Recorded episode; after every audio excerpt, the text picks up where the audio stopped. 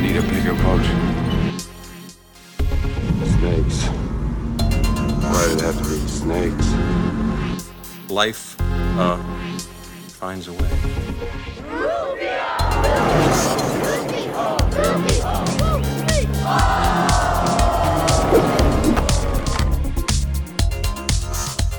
Welcome back to Spielberg Chronologically. This is the podcast where myself, Jeff, and my co-host Eric. Hey, it's Eric. What's happening?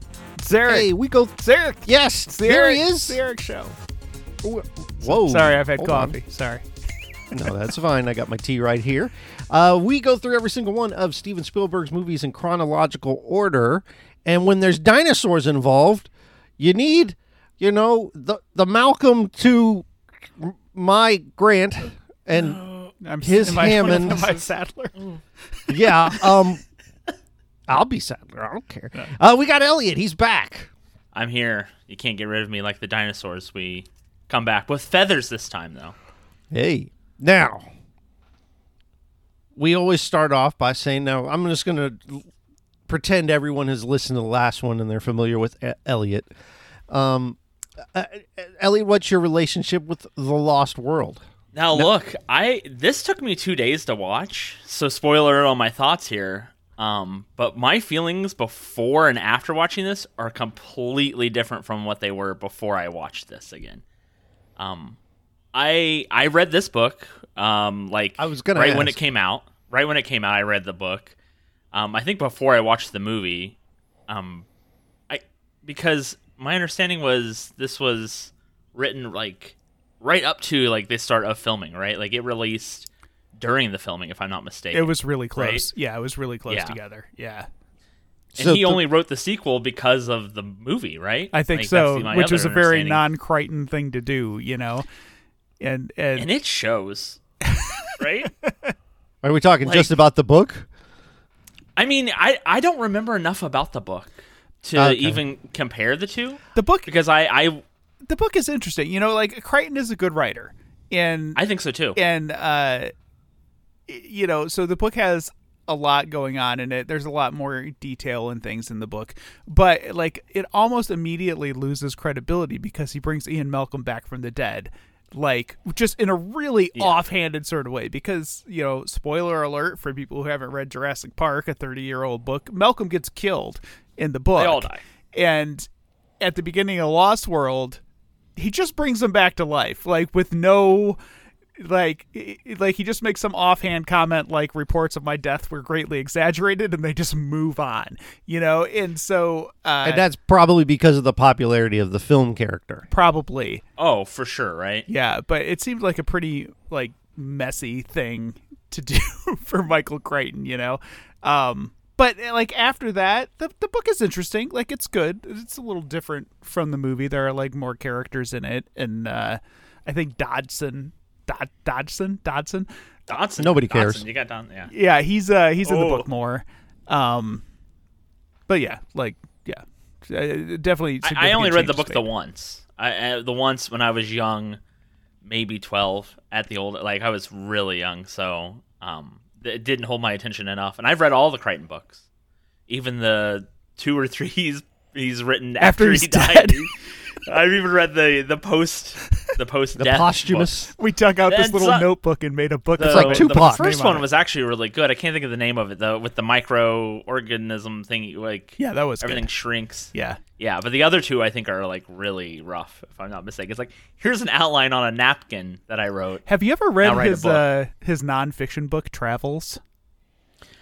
No, It is fascinating and weird. Like it's all about his explorations around the world, but it kind of goes in this weird metaphysical direction while he's trying to like figure out how to bend spoons with his mind and stuff like that. It's it's worth a look. Like it's it's it's the Oh, same good man, uh, writing that you're used to, but it's kind of surprising like where he goes with it. All right, I'm off topic. So okay, so We're you in the book corner. You read the book before the movie came out and blah.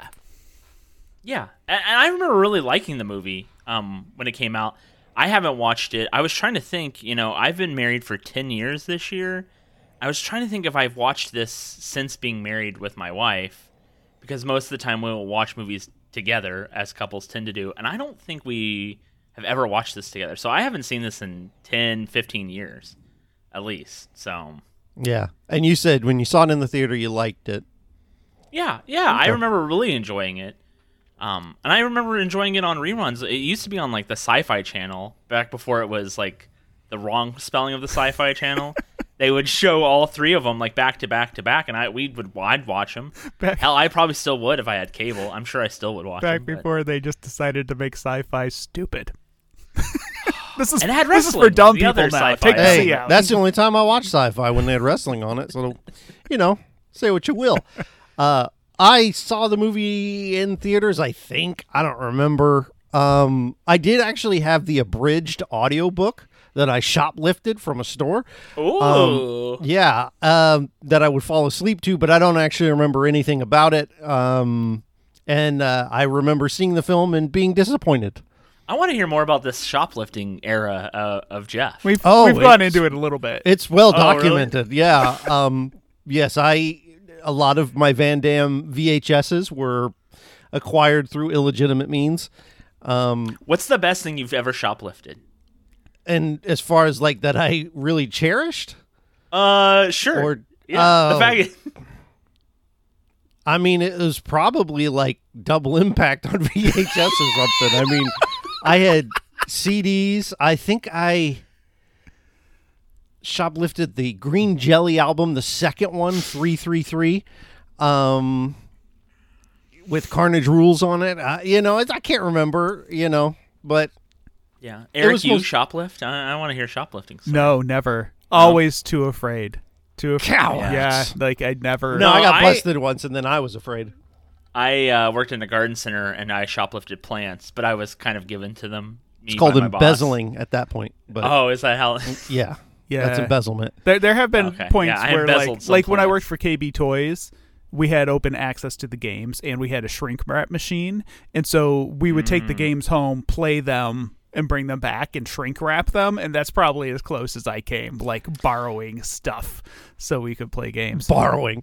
Let me tell when you, I real- worked at when I worked at Target, we would have a lady that came in on Tuesdays with a list of all of the new DVDs that came out, whatever they were. She had a mm-hmm. list. You've told me this Bought every single one. I one. don't remember when, but I've heard. and this then before. like like on a Tuesday that when the new stuff came out, she bought everything. And then like on a Friday or a Thursday, she would come back with it re-shrink wrapped where she had burned a copy of it, like clockwork, like clockwork for like the year I worked there. there is power every in the shrink there. wrap machine, man. And uh, at Target, spoiler alert, you can return anything with a receipt. You don't even have to buy it from Target. But if you've got a receipt and it's something they sell, they will return it, no questions asked. Yeah. like, no problem.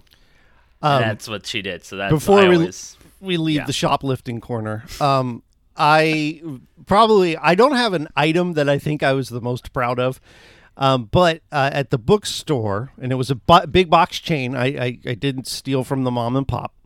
Um, I they had a section with all the like Magic the Gathering cards and di- various card games, and I would go in there and I'd take a couple packs like clockwork, as you said, week in, week out. One day I go in there, all of them are in a locked glass case. So that that's probably my proudest. Because of you.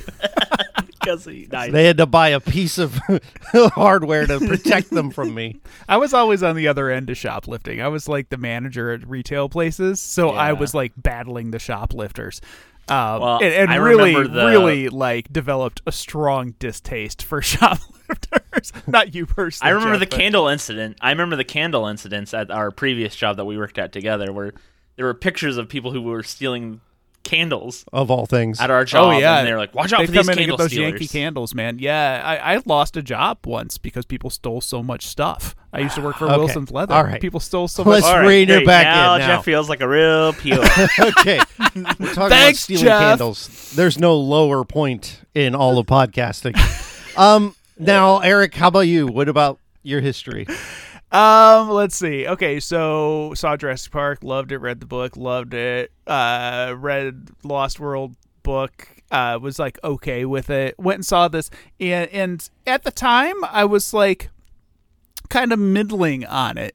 You know, uh, but it didn't stop me from watching it a bunch of times. You know, and, and, and I had the VHS and so on. I think I skipped DVD on this one, but I do have like the Blu-ray because it came in the set. Um, So when I watched it this time, like Elliot, it's the first time in a while, and I was surprised at how much I remembered and at how much I had forgotten. You know, like there were huge sequences that I like must have seen a lot. Um, but then there were you know some bits that I had forgotten about it. Uh, but you know, spoiler alert on my feelings on it. I came down way more positive than I thought I was going to. I actually really enjoyed it a lot more than I than I thought I was going to. So, uh, yeah, I'd watched it like a maybe a year or so ago when I introduced Teddy to the series. We watched all the original trilogy, um, and was like, oh well, that uh, as as we've established here, uh, that was something to watch. Um, so, how are we feeling now? This feels like a sequel. Like in the strictest terms, like this is like a generic sequel to me. Like this is how you do sequels without going overboard. Like uh but like not too much. Like it's it I think it's played so safe. They play this as safe as they can. This is like a safe movie for a sequel. I'm interested to see where their budget was on this because why couldn't we bring Grant and Sattler back? To me, the thing that I feel hurts this movie the most is the lack of character camaraderie. Um, like the the the character chemistry and relationships in the first movie are what elevate that from just being a special effects spectacular to being a great film right? We all love Grant and Tim and uh, Lex and Sattler. We we love them all. We Ned. We love Nedry, even though he's terrible. We love Samuel L. Jackson and Muldoon. Everybody on screen is got a purpose and a reason for being there, and they're fleshed out. And in this one, you have Jeff Goldblum ah, and then everyone and else Nick- to me is just horror fodder, there to be eaten. Well, I, I I I take some exception with that. Like like admittedly Julianne Moore's character isn't particularly strong in this, but I like uh Vince Vaughn's character. And Okay, Yeah. I do not. and I I feel like there's no esta- he's there's no like depth to him. I know nothing about. It's so weird. He's like, "Oh, I'm this. Oh, I'm I'm also a secret agent, and I'll, I'm also." And then I'm just gone. yeah, uh, all right. Well, Uh, go ahead, maybe, it's just can because I just like uh, Vince Vaughn. You know, like I don't have a lot of defense. I forgot he was in this for that. Um, but I do also like uh, what's the guy who runs the equipment? Eddie, is that his name? Toby. Ed- I don't know. Toby from. Eddie, the, The bald guy who dies. Yeah, Eddie Eddie who Yeah. dies the most heroic death in the series, really. Like like that Uh, that yeah. dude is a hero and he has like the most undeserved de- like pour one out for Eddie. He's trying to save everybody like right was- down to the last second. He's still trying there. Uh He was okay. yeah, so I liked him. Um, the the like big game hunter guy, while he has the worst scene in the movie, which is when he's giving all that exposition in the moving jeep, and he's like, "And my fee, you can keep it because my fee is paying the Rex," and you know, like that's a bunch of bullshit. Like it's it's the worst part of the whole movie. But after that, he becomes like a more interesting character. You know, um, so you know like a lot of the a lot of the InGen guys are disposable you know the, the they're- just there to be chomped like you said. Um but you know like they're not sattler and grant but it's it, they're okay. You know i think the real problem is is that this movie is so gung-ho to get moving that it just rushes through the setup. Like the opening like 10 minutes of the movie and then boom they're on the island you know? Like jurassic park took its time establishing the characters and so on and so forth. And, and this is just a conversation between jeff goldblum and hammond and then boom they're on the island. Um, and so like i think if we had established some scenes some more scenes with vince vaughn and eddie and so on beforehand uh, and got to know them a little better outside of that scene where they're walking through and getting the equipment ready then maybe you know we would like them better Yeah, and I think that's my my point is that even if you feel they're okay, they're not as good as what we had, right? I mean, the the characters in Jurassic Park are all really well fleshed out, fun characters. You get them or you hate them for the right reasons. Um, and I just feel like this is generic, generic game hunter guy. Uh, you know, I just okay. Or even his daughter, You're- you're like, oh, she got cut from the gymnastics team. Oh, I can't wait for that to come. Oh my god! Right, Oh but it's all God. like that. I, I felt like that's all it all is. Is all like, oh, Dude. gymnastics, and that's my defining feature.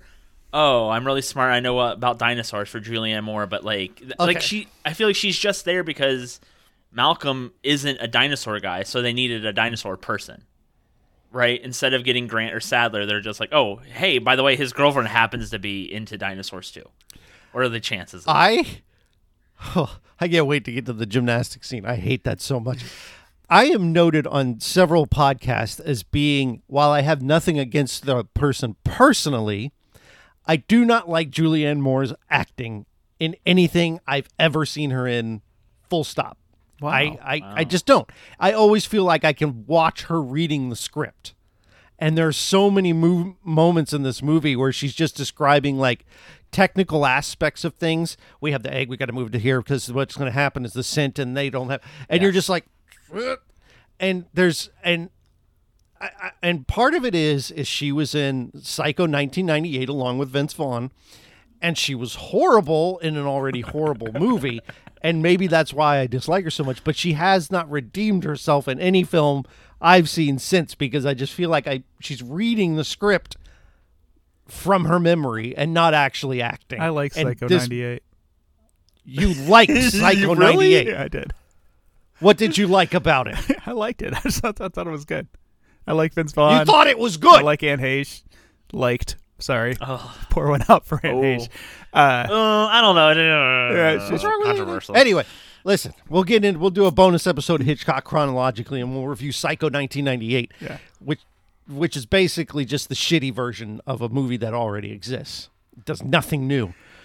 Um, yeah. Okay. So, so with Julianne Moore, what you're talking about, like how she's just rattling off all this technical information. So in the book, they're two separate characters. So she's like the wildlife expert, and then there's a paleontologist, right? And like I guess in some versions of the script.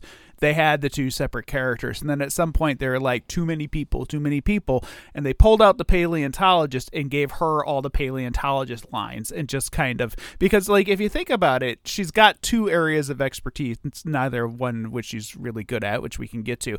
Um, like she's the wildlife expert who's out in the wild dealing with predators and knows how to handle herself in the bush or whatever the hell, and then she's also a paleontologist, which is like two separate careers, right? And so they took those two and jammed them together. And I think that's why she has so many scenes of just yammering exposition because they had to put those lines and that information somewhere, so they just shoved it into her. But what else does she do besides exposition? Or yell at dino or running from like velociraptors and Stupid. screaming. This movie Dumb should just stuff. called. she fucks things up. I mean, like, Yeah, this Oh yeah, well, like, like this movie could be called s- "People Doing Stupid Shit." no, like, it could be called Julianne Moore doing stupid shit. Like, yeah, but Vince Vaughn does some too. Like, I get it that you care about the baby dinosaur, but the fact that you so stupid, like, oh boy, this movie. Well, she's Um, she's more stupid though because she's the expert, and he shows up with the baby dinosaur, and she's like, "What are you doing? This is crazy. This is stupid. All right, let's go. Let's you know." And Yeah. then, then like Y- ten minutes later, she's like, "The dinosaur has this best olfactory. It can smell for ten miles like the turkey pigeon or whatever the hell it is." And then she wears the goddamn jacket with the blood on it. For the next 30 minutes of the movie. Like she's walking around with the baby blood slathered all over her like she like Carrie or something. And she's an idiot. Like she is an absolute hands down idiot in this movie. Like she comes off as smart because she says a lot of smart things, but the smart things that she says don't match up with her actions. There's a difference between stu- smart and being educated. Yeah, it's very nice. Very There's nice. she might be educated, but she's not street smart. Um, well, that's like in D and D, but the difference between being you know wise and intelligent, intelligent, right? Yeah, one of them is you know knowing that a tomato is a fruit, and the other is knowing you don't put tomatoes in a fruit salad, right? Like one of them is being wise, and the other one's being intelligent. yes. very, Uh, very nice and I analogy. think- That's good. the the whole thing is that Malcolm is like, don't go there. He tells everyone, everyone he's ever told these stories to, don't go there. You're you're gonna die. And I think one thing that is mildly satisfying is that there are several moments where Malcolm's like, "See, bitch," you know, like I told your ass. Um, and uh, they don't listen, and they just do the exact opposite. Uh, you know, but even the whole like Malcolm is still not as charismatic as he was in the first one. It like there's the opening conversations and scene with him that are good, you know, but it that we don't. It there's no big Malcolmisms, and it's just kind of like remember Malcolm. Here he is again.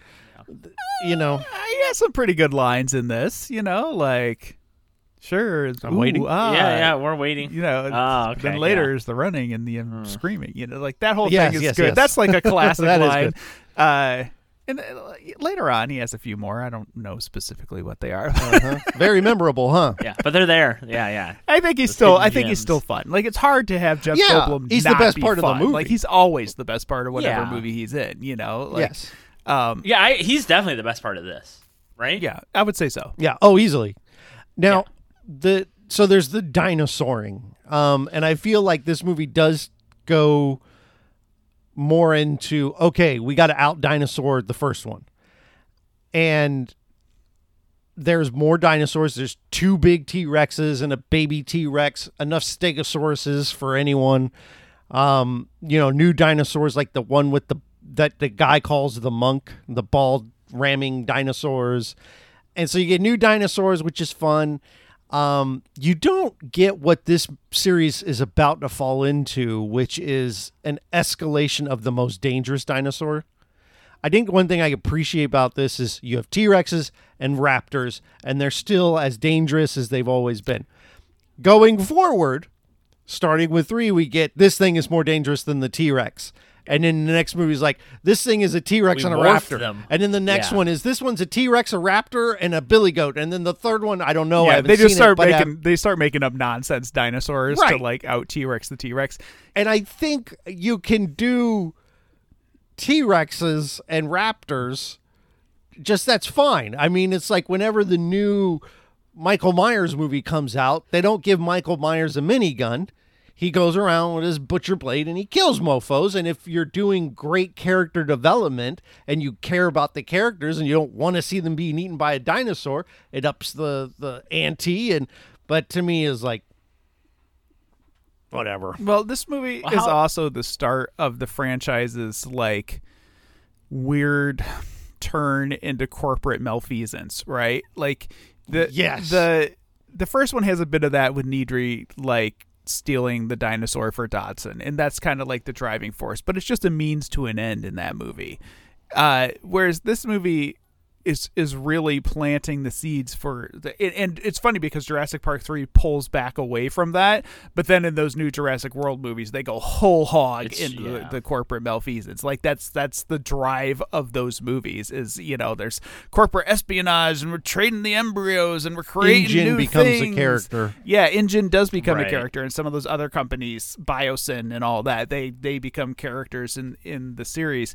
And this is the first kind of like seed, like first step into that world. Like I, I kind of forgot that until they show up that those dudes show up on the island, you know, to steal the dinosaurs. I dinosaurs. totally forgot.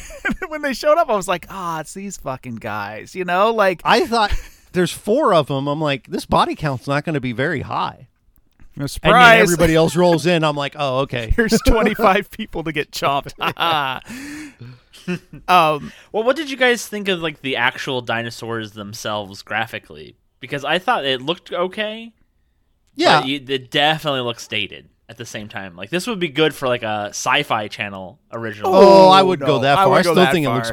Yeah. I, look- definitely thought there was some like I don't know. It just some I of mean, that. if you felt go back and you look at the Brachiosaurus from the first one, that has dated. I, I don't think it looks as strong as it did in theaters. Same thing with that Um, scene where the pack is running in the first one and they're jumping over Right. the log. That that one is There also are- dated. yeah. There are moments, but one thing this movie benefits from is being in the dark for like the second half, which can hide a lot of imperfections and stuff like that. Um, but I, I liked the dinosauring. I kind of wish we got more of the new dinosaurs. I like the ramming bald dinosaur. Oh, he was fun. I like that. Yeah, I, I wish there was more of that. Right, like what's this one do? Um, and I like the compies have their own little storyline with um the guy from every movie you've ever seen that plays the foreign guy. I cou- yeah, Um, I kept trying to place him, and I went meant to look him up. and He see was what in else John he's. Wick. In Minority he was Report. In a, was he in Minority Report? He was in a horrible Van Damme movie. Um, just I can't remember the name of it because it was so bad. Five bullets or something like He's that. He's got to be one awful. of those like stunt guys that like they give parts to because he can do the stunts. You know what I mean? Like he's Yeah. not a bad actor, but yeah, he seems to be Yeah, pretty action yeah. movie oriented. But you've seen him in things. Oh, for sure. Yeah. Every you'll be like, oh yeah, that guy. He was probably in a Transformers movie at some point. I don't know. um, uh, yeah, I like the whole thing with the compies. Um, that you had this. I really enjoyed his death scene, like the whole thing with the little one. You know, it kind of they they lead up to it when he shocks the the first compy, which are these for those that haven't seen the film, little lizards, basically like baby raptors almost. Yeah, because they come back in the third one, right? Isn't that uh, aren't they in like the start of the third one? I can't remember. I don't remember. It'll be interesting to watch that, that third one because it's the one that I've probably seen the least. away? So yeah. Um. Yeah. Um, I, I think this movie has the, like the running of the dinosaurs towards him, and then he's kind of like chases them away, and then eventually they subdue him. I, I liked the whole kill with the compies because it was so much different than just a T Rex chomping, or with what they do with the raptors is they attack and cut away. Oh, it's Right? relentless. You never see a raptor too. kill anything. It's relentless. Like it's funny because there's some comedy in it too when he turns and they all kind of run away and they flock away and then they like Yeah. creep back on him. You know. Uh. It's Well, they establish him as not a great guy, so you're not broken up that he gets killed. Yeah. you're like serves Yeah. him right. I, I think this movie has like some pretty iconic moments, you know, like like regardless of uh, what you think of the overall like arc and story and so on, some of these set pieces are spectacular. The the trailer over the cliff is so damn good. Like when they're in the trailer and the things whack it and the trailer flips and it shows them inside it. It reminds me of uh, Cape Fear, the Scorsese version of Cape Fear when they're in the boat and the boat flips. It's a similar effect. Uh, but they're all like rolling around in there, and then it goes over the cliff. And the thing with the glass, where she's on the glass, like that is, you know, Yeah, like that's good, too. Really, really good. Um, the That other scene is like their T Rex scene from the first movie. Yeah, That's the set piece is. scene that you're supposed to go home. It's the T Rex, so, but the other the other shot, and it was coming up, and my daughter was talking, and I was like, "Shut up! You gotta watch it! Like you gotta watch this!" Like some- is the scene where they're walking through the tall grass, and the camera pulls up, and you can see them making the trail through the grass, and all Ah. the raptor trails are coming towards them. Uh, just really smart, you know, like edge of your seat stuff. And I love I love some of the parts where they really start getting picked off and those guys are t- like the part where the T-Rex steps on the dude in the puddle and then he sticks to the bottom of the T-Rex foot as he's walking. That's great. Like there's some Yeah, really good, good. gags in this movie, you know, like really really fun imagery and uh some of the dinosaur kills are really good. yeah for like the the scenes that like I that I like like that. There are also like some of the set pieces like felt like they were in like a fake woods to me. Like when like they're taking five and they're sitting, I'm like those trees look plasticky to me. Like some of the scenes, I just felt like a they were on a soundstage. Oh, yeah, probably you know, because then he falls down the cliff and he's like on he's on that like waterbed and that feels like a real place. Mm-hmm. But like up before, it felt like a set piece. so I- I I I felt that at least a couple of times. going back to the trailer scene, I think there's something to be said about that because there's something that happens in that scene that happens in a lot of movies where everyone's holding on to the rope and the trailer falls and it falls around and they go right through it. onto the rope. I've seen that in so many other movies like Mission Impossible. I've seen it in a lot of other movies after this one. Like I Right, think, exactly. I think this is the No, first time I'm not- it. Exactly. I'm not saying that they uh, copied it from other things and it's derivative. I'm saying they they came up with something that other films have copied. I mean, I think this sequence. I- I'm trying to remember. I, I seem to remember seeing something very similar in another movie where she's on the glass and it's slowly cracking, and you know, I, I feel like I've seen that exact thing in another movie, but They use they use Um, ice a lot for that effect too, where you hear like the ice cracking when somebody is on it. Mm. But yeah, I mean, like I remember in the theater that scene in particular, you know, and people were just like just like all curled up in a little ball, you know, like watching that for the first time. It was uh it was really effective. You know, that's a Yeah. that's a great sequence. Regardless of the rest of the movie, that trailer sequence is a great sequence. I like the stuff up in the um the basket in the air, uh, where they're looking down and you see the trees moving and things are coming. I just something about having them be up in that safe place while all the dangers happening below them, and you know he's got to go save someone down below. I, I, I like uh, that. I I think the largely the set pieces are really good. Um, it for me it just always comes back to the caliber of characters. Um, Let's talk about the kid. okay, She's great in Harriet the Spy. That's what I remember her from. I I find the actress to be quite good in this. Mm-hmm. I think she does fear well. She's no Lex. She's not that level of good, but she's pretty good. I find the fact that she's there at all to be very contrived. Like I I remember literally rolling my eyes in the theater when she shows up coming out of that trailer with the pot. Like- how did she get there? like good god did you have to like did you have to have a kid? You know i i just i i couldn't i couldn't believe it. And of course it's a thing going forward. There's almost always a kid in these movies you know but like lex and tim are the height of endangered movie kids, you know, and they're funny and they're smart and they have, you know, a lot of agency and they protect themselves and and you know, they come to everybody else's rescue sometimes. Um and you can see shades of that where they're trying to give Kelly like some of that same uh stuff, but I just think that she's poorly written and it really feels like she's there just so they have a kid there. I do like how Ian is instantly like trying to get her off the island though. The moment that she appears on screen, like uh, the father, like the dadness of him, like immediately appears, and he really just cares about trying to get her off the island, which is a, a total like dad move. Oh, right? yeah. like that's exactly. I thought that relationship played pretty well. And I think too at that point he's like, forget Julianne Moore. I'm getting my daughter out of here. You want to stay? Well, what the hell ever. My daughters were leaving, which I think is what he should have done in the first place. Like, had he should have known that his girlfriend was this stupid, and been like, you know what? If she dies, she dies. I'm done. I'm not going back on that island.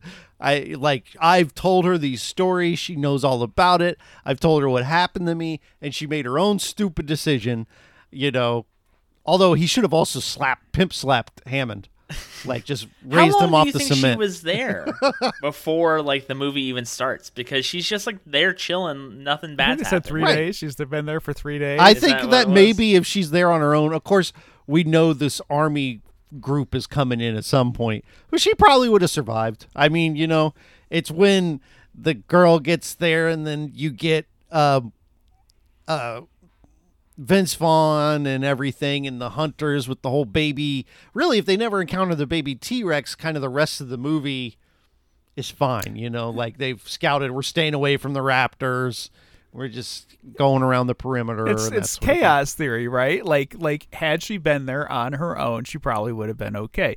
But you can't count on things going well, you know. And I think Right. that's that's always Malcolm's thing is like s- things go wrong, you know, and things are probably gonna go wrong, which makes me a little nervous. I'm gonna just sidebar. I'm going to the wilds today. I don't know if you guys are familiar with the wilds. Elliot is. Jeff, you're not from Columbus, Yeah. but Columbus Zoo, very famous zoo. They have this off site called the Wilds, and it's very Jurassic Parky. Like you go and you Y- get in one of their Wilds vehicles, and they take you in to uh like it's like a safari, and they've got like lions and gazelles and you know it's like all the African animals, and they're just out there roaming free out there, and you kind of like They have that at uh, Animal Kingdom do they? in Yeah, where there's yeah, they do. Yeah, that's right. rhinoceros and lions and stuff like that. Yeah, yeah, and they just kind of take you out there, and it feels very Jurassic Park. And the Ian Malcolm in me, which I, I, I am very Ian Malcolm. Like I'm one of those guys that sits down at a place and immediately starts identifying the exits. You know, the Ian Malcolm in me is kind of like, uh, I don't know. I'd rather be in my own car. I don't know if I want to get in their thing. There's lions out there. I just saw Idris Elba fight that lion last week. I'm not feeling too good about this. Anyhow, that movie wanted to be Jurassic Park, by the way. Oh shit! What movie are we talking about? Idris Elba. It's this movie called I think. It's the Beast? new. Yeah, I went and saw it at the theater. It was very, Oh, okay. I've seen the trailer. It's weird. very Jurassic Parky, weird. cheap, cheap Jurassic Park knock knockoff is what that is. okay. Yeah. Um. Yeah. Uh. What are we? Where are we going now? What are we talking about? Because Well, so the island stuff's decent. I thought everything on the island was was pretty enjoyable. I I was entertained. Um, and then like I I felt like there was just the back half, the back forty minutes is just like a whole separate, its own thing, and it starts very abruptly. To Well, me. if I it's just we were talking about, the, I mean, my wife Yeah. and I were talking about this morning. It feels like the movie ends when they get off the island, right? Yes. Like that feels like the end of the movie, and then the movie just keeps going, and as its own separate episode. Like I really like it. Like I I like too. the I- stuff that yeah. happens in San Diego. It's just that it feels like the movie is over when that section starts, you know, and so it's real disjointed. yeah it- because it's it, confusing to me too because it, you're like how how much time a how much time has passed right you have no idea these two just show up and uh, it it's just so disjoint disjointing you know and i'm just out of Yeah, my wife and kids struggled with that too. I was like, it's been a couple days. It takes a couple days for the boat to get there, and they were like, "Where's the daughter?" I'm like, "No, the daughter's at home. Everybody's had a Yeah. shower. Like, Where's we got our car? Like- right. They're these two are just coming to do this thing. But you're right. It is really disjointed. and what are they coming to do what are they are they just gonna be like don't don't, don't show them dinosaurs oh like what what's the whole point of them even being i d- Yeah. i was so confused that what what would probably make better is if the movie ends there, and then it fades to black, and you get a Marvel mid uh, credit cut of the thing opening up in San Diego, and the dinos there, and then it Jurassic Park three summer whatever. Then you'd be like. Oh shit! Jurassic Park three is going to be in America and dinosaurs running around. You know, that's a good movie. like, right. It, it, okay, so okay, I got a few questions. Like, and this is separate from my question questions at the end, which I have a few left. Uh, what killed the people on the boat? I thought it was the Velociraptors were smart enough that they got onto the boat, they hid on the boat. In my head, this is head logic. The Velociraptors are so smart, they snuck onto the boat. They got onto the boat, and the raptors just went crazy. And And that's what where are the raptors? Okay, but they got eaten by the T Rex. I can only, yeah, The T Rex, thank which you. is locked Duh. down in the thing still. yes, They went down there and the Yes. T Rex ate them. because they needed food. Once they had eaten people, they needed right. more sustenance. So they say, "Okay, we got to eat the T Rex," but the T Rex won. That's a big somehow. leap for something that is never addressed in the movie. Absolutely. It's all, yeah, you're right. Like it's just like here's an arm. Right. What? How'd that arm get there? There's a T Rex and a baby T Rex, Uh. and they're both locked up down in this thing. Or no, the baby T Rex isn't even there. There's just a T Rex down in the hold, still locked. Who's super drugged yeah, up? still locked right? down in the hold. Everybody's dead on the boat. You know, what if Jason Voorhees was on the ship and it's um, like Jason takes Manhattan, but it's Jason takes San Diego? right? right. Freddy, I would watch Freddy that movie Krueger. too. They If were they did a naps. Jason versus T Rex movie. I'd watch that shit. Get out of here. I watched Jason in Space. That movie's great. I still say Oh, about Jason. X is underrated. It's so good. really good. So okay, uh, so how did Uh, outside of the fact that it was super disjointed and it doesn't make any sense with the dead people on the boat, how did that whole sequence work for you guys? Like, like were you just so disturbed I disturbed? think the boat coming by- in's cool. Oh yeah. The boat coming Like out that- of the dark, like they set it up, it's Yeah, coming, slow yeah. down, and we're not even sure what they're talking about, right? We got this thing coming in, and they're using a lot of boat jargon, you know, like, oh, you're going at so many like and as me as the viewer, I'm like, Bow. what's going on? And then the boat comes out of the dark, you're like, oh shit. Really good. Uh, I really like the T Rex and the kid in bed.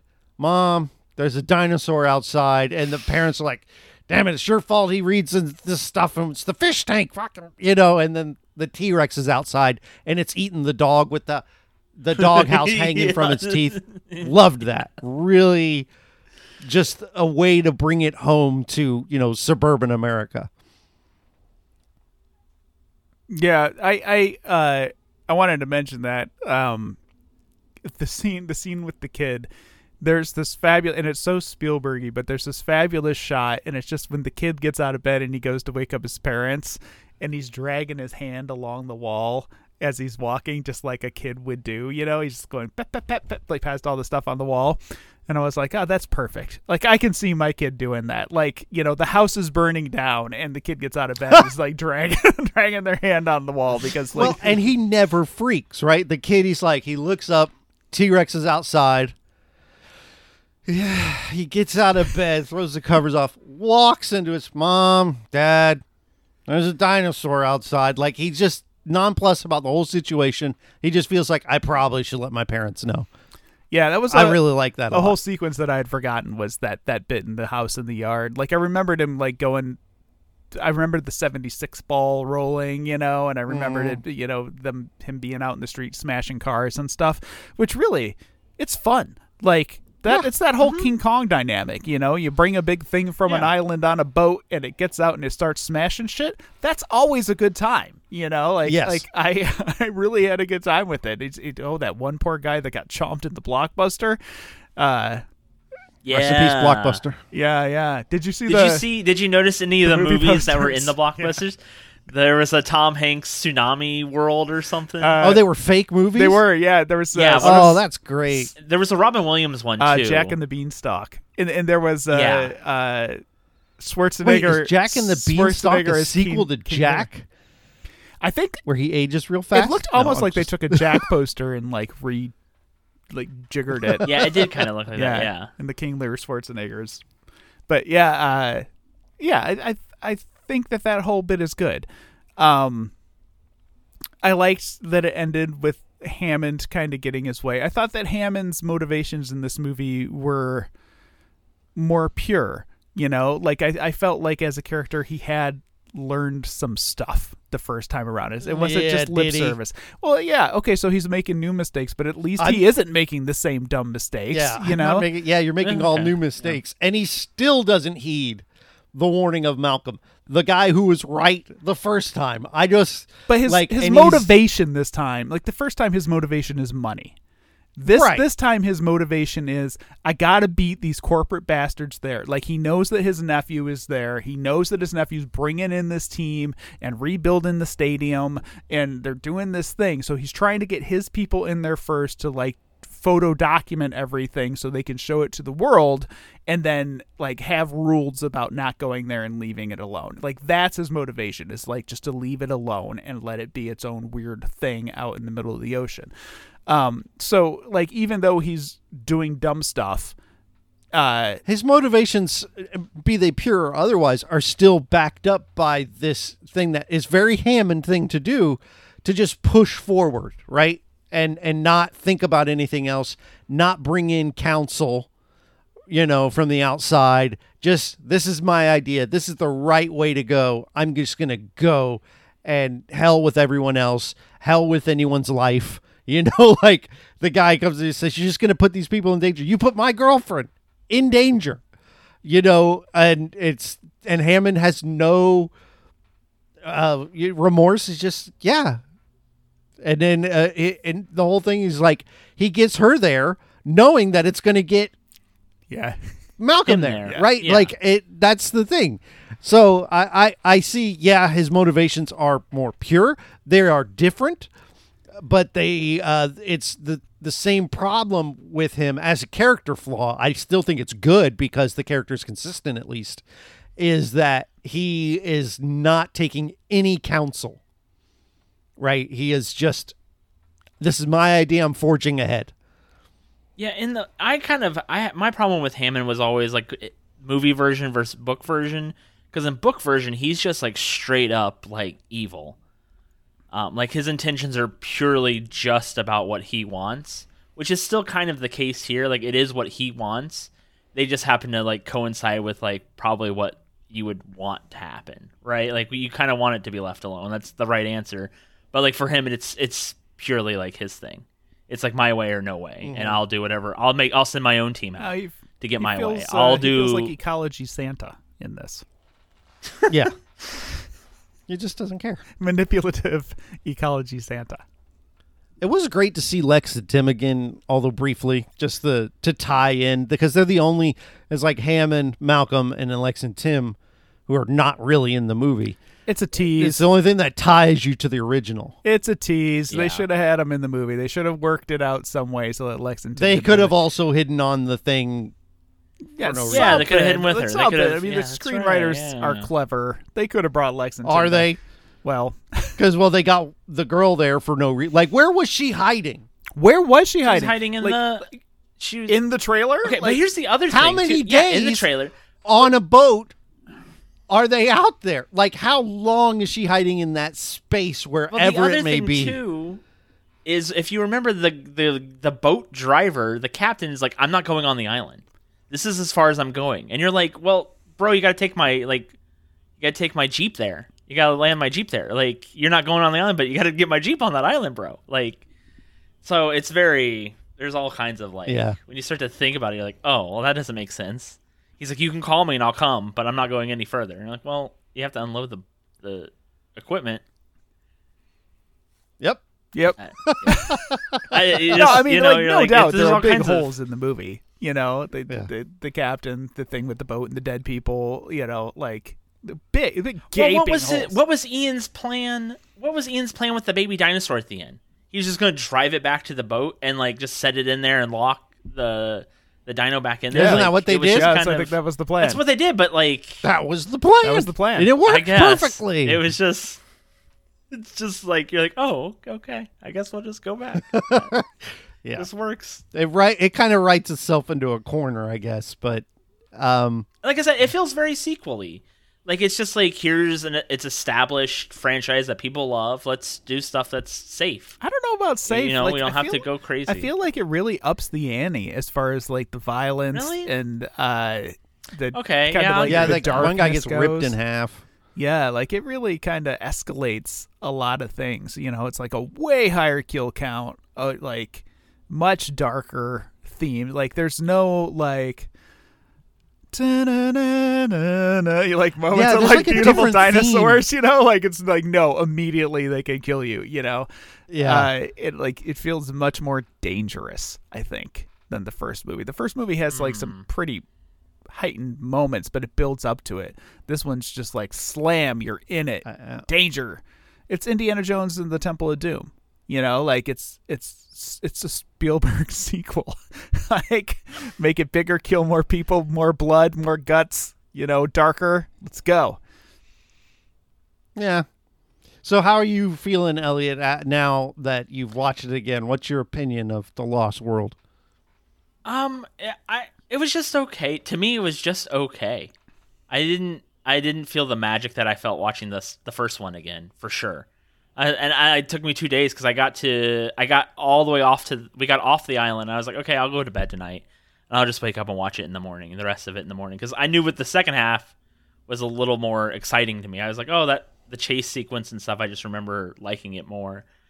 Um, but like yeah, there's a lot of no names to it too. I feel like you don't know Nick very well. Like I said, where you're like, oh, he's there to take pictures, but also he's like some eco terrorist now suddenly. And there's not much like it's just like, oh yeah, Hammond sent me here for another job too. I didn't tell you. like, uh, okay, I guess. yeah, he even how that he, he does it in such a a pompous way. He's like Hammond had a secret weapon. Oh, what is it? me, Me. Okay. me and bolt cutters. Yeah, me and a pair of bolt pair cutters. bolt cutters. Yeah. Um, but but I like I, I like I liked Vince Vaughn in this. I you know he needs to do more serious kind of roles. I, I was trying to think of what else he's done that's like been serious. Psycho 1998 and a movie called uh, Return to Paradise. Oh, Return to From Paradise is a 1998. mess. That movie makes you want to kill yourself. It is, Is it? also dark. starring Anne Heche. The only reason I saw it is it came out before Psycho 98, stars Anne Heche and Vince Phoenix Vaughn also.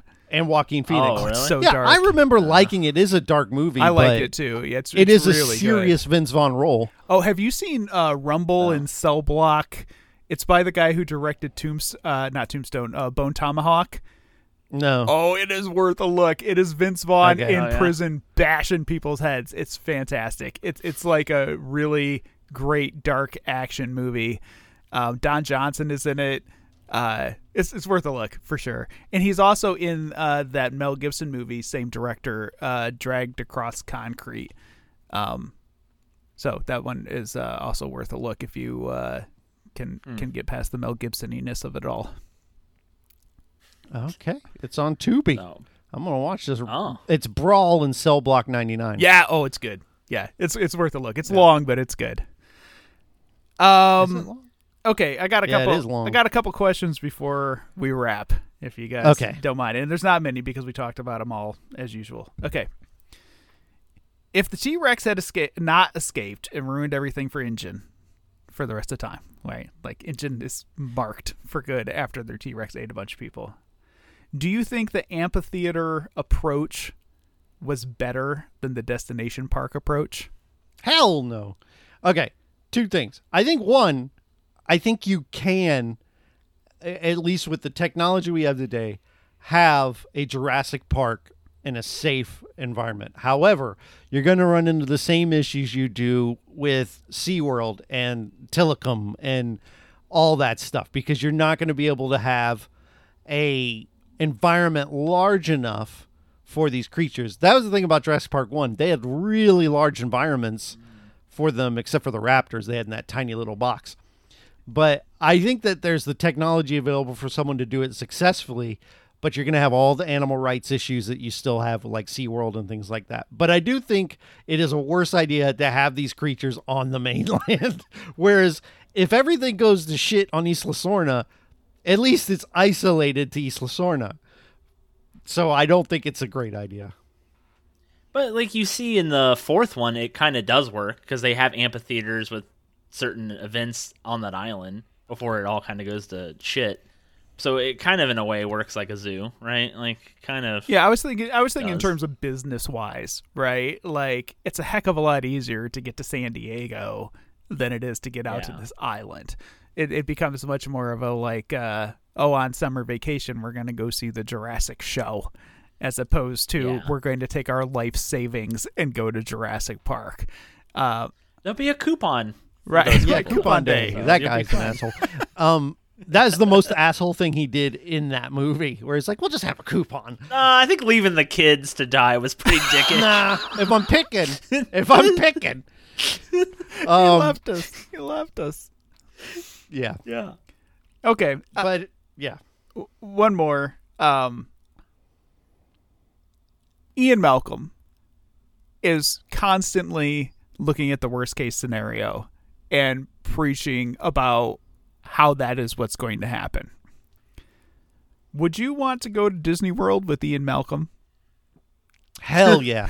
Even if it's just a one-time experience, to hang out with Ian Malcolm, and for him to get on Space Mountain and be like, um, uh, what what could happen is the, the the thing could go off, the, and watching him shit his pants as you go through Space Mountain, worth it. Totally, I would do it. Don't you think his presence would I actually cause Goldblum- Space Mountain to like go off the rails? Oh, probably yes. Ian Malcolm is like the king of the self-fulfilling prophecy. the Hall of Presidents would come alive and attack people. you know, I I'm kind of here for it. I want to say after watching Lost World, I am less. I, I'm not looking for. I was done with dinosaurs after this one. You know, because the next movie we're going to do for our bonus episode is Jurassic Park three. I'm like, I'm kind of done with dinosaurs. I, I just, and we're going to do it. It's fine. But I'm like, more of this again? And, um, and I think that's my ultimate review of the Lost World. I, I'm just like, okay, I think we've explored dinosaurs as far as we can, at least in this way, and they running amok in in a particular area. I think we've done it all now at the end of Lost World. Oh, but I think the premise of the third one's really kind of interesting. It's decent enough where there's just like some bumbling idiot gets onto an island, the kid gets lost, and now they have to go find the kid. I I, I mean, I really like the premise of the third. It's one. clean. Execution, I don't. It's Yeah, isn't like phenomenal, but like that's how you do it. That's how you would do it. Is like, oh, we have to go. We have to go back. Well, yeah, they Here's have a good we have to reason go to go back. back. I mean, we can talk about it all next You know. week, but it definitely feels cleaner than all the, you know, we got to recover the embryos and get the shit. You know, like some of the stuff that happens. Like, no, just get the people out on the goddamn island and let it go. You know. Uh, I really, I, it's something I think I, I, at least, and I've only seen it once, but I kind of appreciate about four is the jump in time to an established Jurassic World. You know, That's how you have to do a sequel se- Right. series, though, right? Like that's how do you do a, a, a new trilogy? Well, okay, here it works. yeah, it I, I kind of, kind of appreciated I'm that because at least it felt a little different. And I remember, and I guess it's sort of prefacing when we get to it, but I remember leaving Jurassic World being like, that's the second best Jurassic Park movie.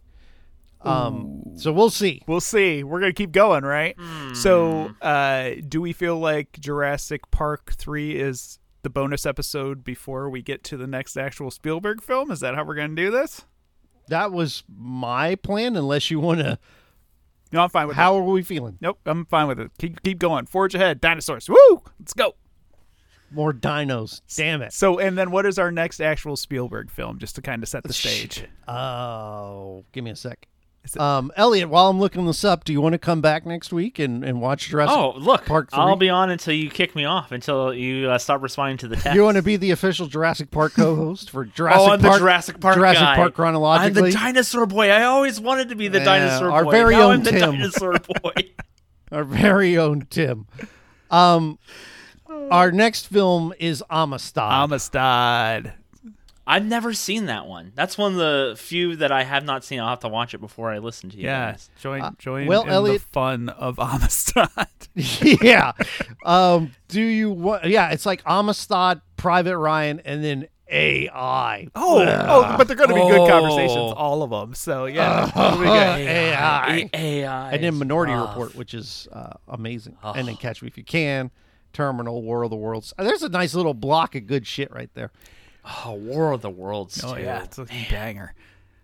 Okay, Elliot, uh, tell us where you are, where we can find you, what's happening. Last time you were on, you said you got a hockey podcast. and Oh you yeah. didn't have a feed. Oh yeah. So Hell, it should be up. By this point, it, we should have episodes on there. Untitled Blue Jackets podcast. give me the link so I can update our notes. Yeah, yeah, I will certainly do that. My friend, uh, my college roommate Frankie, a huge hockey guy his whole life, knows everything, reads hours on end every day uh, about hockey. I barely know what a hockey puck looks like. I know what a hockey stick looks like because I've owned one.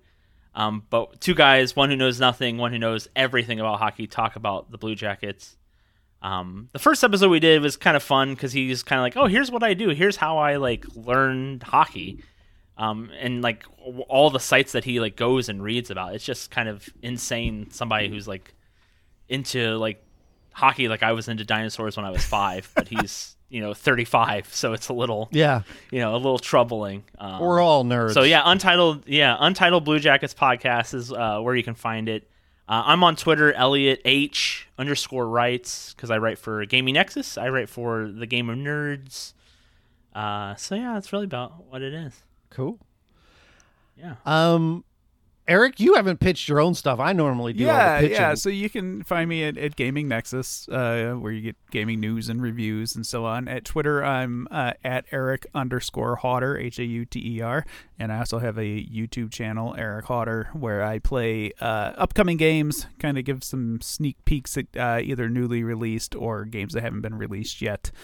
Um, so yeah, check all that stuff out. You had a very controversial Saints Row uh, review. we went over that last week.